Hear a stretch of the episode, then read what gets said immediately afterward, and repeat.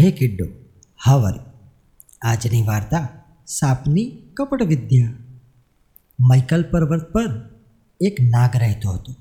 શરીર રીતે બળવાન અને લાંબો હતો. આથી તે લાંબા કાળ સુધી સુરક્ષિત રહીને જીવ્યું. સમય જતાં ગરડો થયો. હવે તેનામાં શિકાર કરવાની શક્તિ અને ચપળતા ઘટી ગઈ હતી. દાંત પણ તૂટી ગયા હતા. આથી તે ધારેલો શિકાર કરી શકતો ન હતો. ભૂખ્યો ભૂખ્યો તે વધુ અશક્ત બનવા લાગ્યો. તેને થયું, આમને આમ તો હું મરી જઈશ. જીવતા રહેવા માટે મારે કંઈક તો વિચાર કરવો જ જોઈએ. એટલે તે વિચારવા લાગ્યો. અચાનક તેને એક યુક્તિ સૂજી.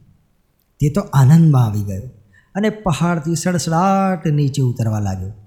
એક તળાવને કિનારે જઈ પહોંચ્યો, જ્યાં દેડકાઓનું ખૂબ મોટું રાજ્ય હતું. પુષ્કળ દેડકાઓ ત્યાં રહેતા હતા. એને જોતાં જ બધા જ દેડકા તળાવમાં ભાગી ગયા. પરંતુ એ કોઈ દેડકા પાછળ દોડ્યો નહીં. એણે એક ઝાડ નીચે આસન જમાવ્યું અને ચૂપચાપ દેડકાઓની ગતિવિધિ જોવા લાગ્યો.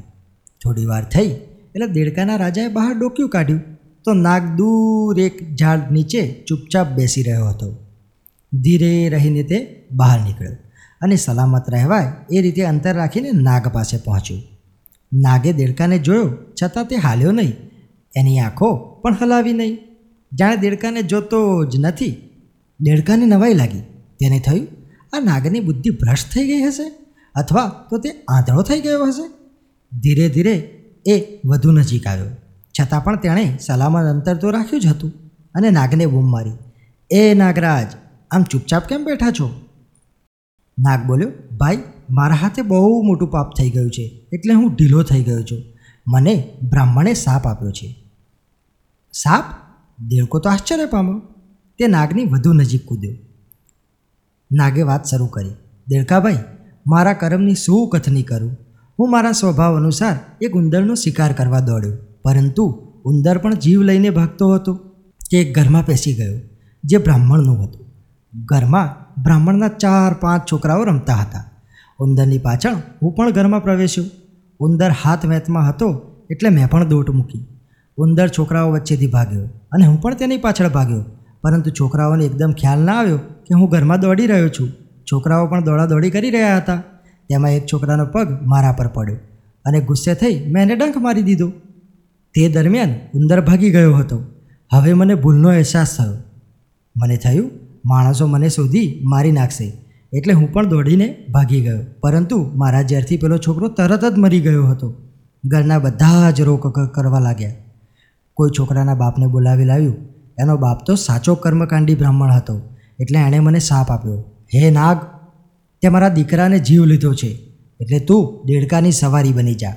દેડકા તારા પર સવારી કરશે તો જ તું સદગતિ પામીશ. બસ, ત્યારથી હું ઢીલા પગે આવીને અહીં બેઠો છું. ભલા, મારા પર દેડકા થોડી સવારી કરવાના હતા?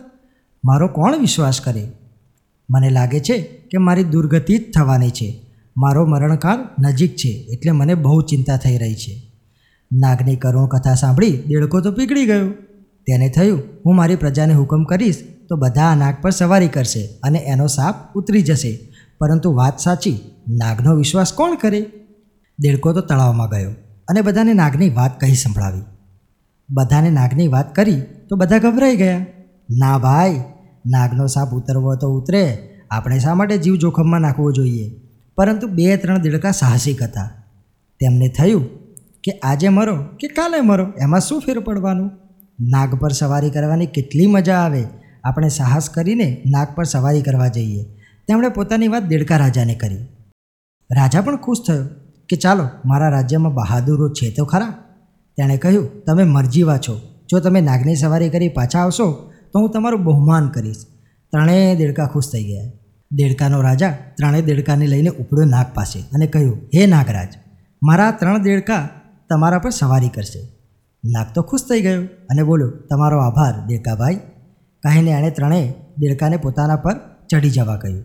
નાગ સરકવા માટે લાંબો થયો એટલે ત્રણેય દેડકા તેના પર કૂદીને બેસી ગયા. નાગ સરકવા લાગ્યો. દેડકાનો રાજા તેમને જતા જોઈ રહ્યો. દૂર દૂર ફરીને નાગ પાછો આવ્યો. એટલે ત્રણેય દેડકા ઉતરી પડ્યા. અને પોતાના રાજા સાથે તળાવમાં ગયા. ત્યાં રાજાએ ત્રણેય દેડકાઓનું બહુમાન કર્યું. ત્રણેય દેડકા તો છાતી ફૂલાવીને પોતાને નાગની સવારી કરવામાં કેવી મજા આવી અને રસ્તામાં શું શું જોયું તેનું રોચક વર્ણન કરવા લાગ્યા. પછી તો શું, બધા જ દેડકા નાગની સવારી કરવા તૈયાર થઈ ગયા. દેડકાના રાજાએ નાગને પૂછ્યું, નાગરાજ, અમારે ત્યાં ઘણા દેડકા તમારી સવારી કરવા તૈયાર થઈ ગયા છે. શું તમે તેમને બેસાડશો? નાગરાજે કહ્યું, હા હા, કેમ નહીં? તમે તો મારા પર મહા ઉપકાર કરી રહ્યા છો. હું બધાને જ બેસાડીને રોજ ફેવરીશ.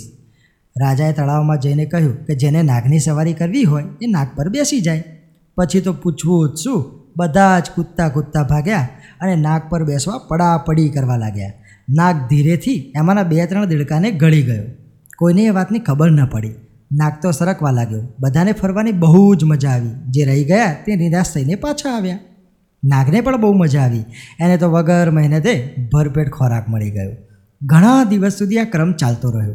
અચાનક દેડકાઓના રાજાને થયું કે દેડકાઓની વસ્તી સારી એવી ઘટી ગઈ છે. અહીં કોઈનો ઉપદ્રવ નથી, તો વસ્તી કેમ ઘટી ગઈ છે તે ચિંતામાં પડી ગયો.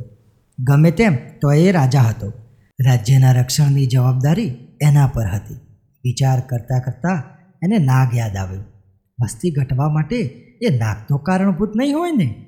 બીજા દિવસે બધા જ દેડકા નાગ પર સવારી કરવા માટે તૈયાર થયા. ત્યારે એક ઝાડ પાછળ સંતાઈ ગયો અને નાગની બધી જ ગતિવિધિ ધ્યાનથી નિહાળવા લાગ્યો. નાગ પર બેસવા માટે બધા દેડકા પડાપડી કરતા હતા. ધીરેથી નાગ એના મોં પાસે આવેલા દેડકાને ગળી ગયું. એમ એણે ત્રણ ચાર દેડકા ખાધા. કોઈ દેડકાઓનું ધ્યાન એ તરફ ન હતું. બધા તો નાગ પર બેસવા માટે પડાપડી કરી રહ્યા હતા. દેડકાઓનો રાજા ધ્રુજી ગયો. ફરીથી બધા જ દેડકા પાછા આવ્યા. રાજાએ ધીરેથી બધાને કહ્યું, આપણને બહુ મૂરખ બનાવી દીધા છે. આ નાગ તો ઢોંગી છે. એ આપણને મૂરખ બનાવી અને ખાઈ રહ્યો છે. ત્યાં જ એક દેડકી બોલી, મહારાજ, મારો દીકરો કેટલાક વખતથી નથી મળતો. તો કોક બોલ્યું, કે મારો પતિ ગુમ થયો છે. આમ, એકી અવાજે કેટલાય દેડકાઓ પોતાના સ્વજનો ગુમ થયાની ફરિયાદ કરવા લાગ્યા. દેડકા રાજાને બહુ દુઃખ થયું. તેણે બધાને આશ્વાસન આપ્યું અને કહ્યું હવે એ નાગની નજીક કોઈ જશો નહીં. કે ભૂખ્યો તરસ્યો, પોતાની મેળે જ ભાગી જશે.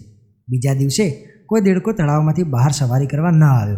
એટલે નાગ સમજી ગયો કે પોતાના કપંડી જાણ દેડકાઓને થઈ ગઈ છે. હવે અહીં કશો ખોરાક મળવાનો નથી. હવે મારે બીજા તળાવની શોધમાં જવું જોઈએ. આમ રોજ ભરપેટ ભોજન મળતું હતું એટલે એ શક્તિશાળી બની ગયો હતો અને એ ધીરેથી સરકીને ચાલો ગયો.